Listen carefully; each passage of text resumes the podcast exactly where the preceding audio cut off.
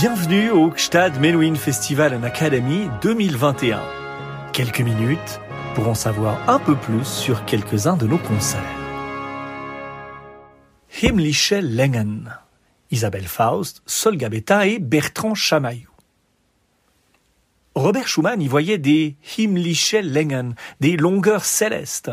Et c'est vrai qu'il y a quelque chose d'atemporel, de suspendu dans ce trio opus 100 de Franz Schubert, en particulier dans son andante con moto central et son rythme lancinant en mineur martelé par le piano, entré dans l'imaginaire populaire en 1975 grâce au film Barry Lyndon de Stanley Kubrick.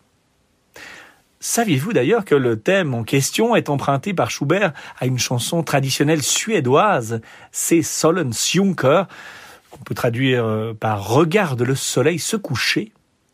Une injonction que l'on suivra bien volontiers, surtout si la direction de l'astre nous est indiquée comme ici par trois mages d'exception.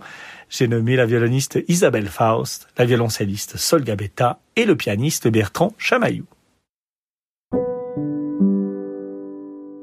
Félix Mendelssohn, trio avec piano numéro 1 en Ré mineur opus 49. 1839.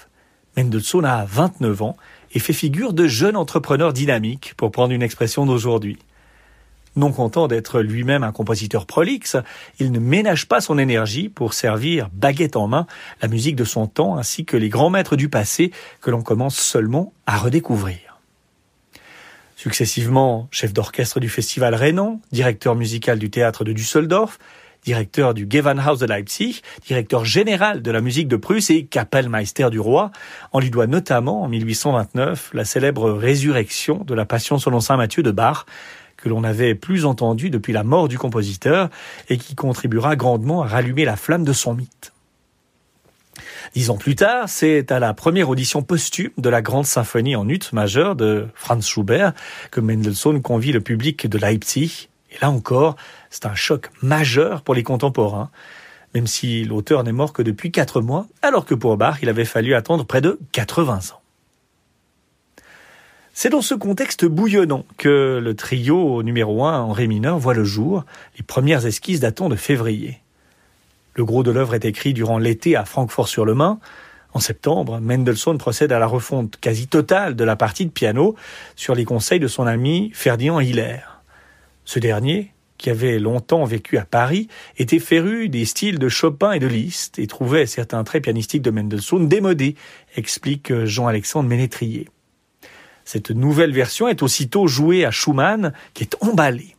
Il l'écrit dans les colonnes de sa Neue Zeitschrift für Musik, je cite, c'est le maître trio de notre époque, comme ceux de Beethoven en si bémol et en ré, celui de Franz Schubert en mi bémol, l'était de leur temps. La création a lieu au Gewandhaus de Leipzig le 1er février 1840 avec Mendelssohn lui-même au piano, Ferdinand David, qui créera cinq ans plus tard son célèbre concerto en mi mineur, au violon, et Karl Wittmann au violoncelle.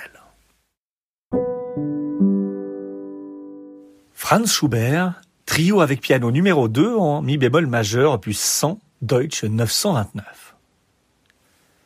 Le 26 mars 1828, sous les ordres du Musikverein, Schubert et ses amis organisent l'unique concert public entièrement consacré à ses œuvres jamais données de son vivant.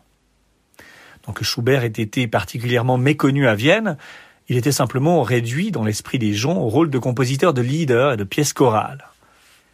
Ce 26 mars, c'est pour lui l'occasion, en plus de gagner un argent bien nécessaire, de déployer toute l'étendue de son talent. Il vit aussi, sans le savoir, l'une de ses dernières joies musicales. La syphilis l'emportera moins de six mois plus tard. On trouve au programme de ce moment d'exception, outre des chefs-d'œuvre pour ténor, sublime Auf dem Strom, composé le même mois pour un ami corniste, et deux pages pour chœur d'homme, dont le fameux Ständchen, qualifié par Alfred Einstein de joyeux tombé du ciel. On trouve également donc deux opus majeurs de sa musique de chambre, le quinzième et dernier quatuor à cordes le deuxième trio avec piano, Deutsche 929, celui qui nous intéresse donc ici. Daté de novembre 1827, ce trio a été créé en privé le 26 décembre 1827. Il est l'une des rares œuvres de Schubert à avoir été éditée dès sa création. Son deuxième mouvement, sur lequel plane une atmosphère lourde qui évoque celle du premier lit de la Winterreise, puis son inspiration dans une mélodie suédoise d'Isaac Berg voit le soleil décliner, entendu peu de temps auparavant. Il a, au XXe siècle, gagné une notoriété planétaire grâce au film Barry Lyndon de Stanley Kubrick. Jeudi 5 août 2021, 18h et 20h30, église de Sanan. Isabelle Faust, violon, Sol Gabetta, violoncelle, Bertrand Chamaillou, piano.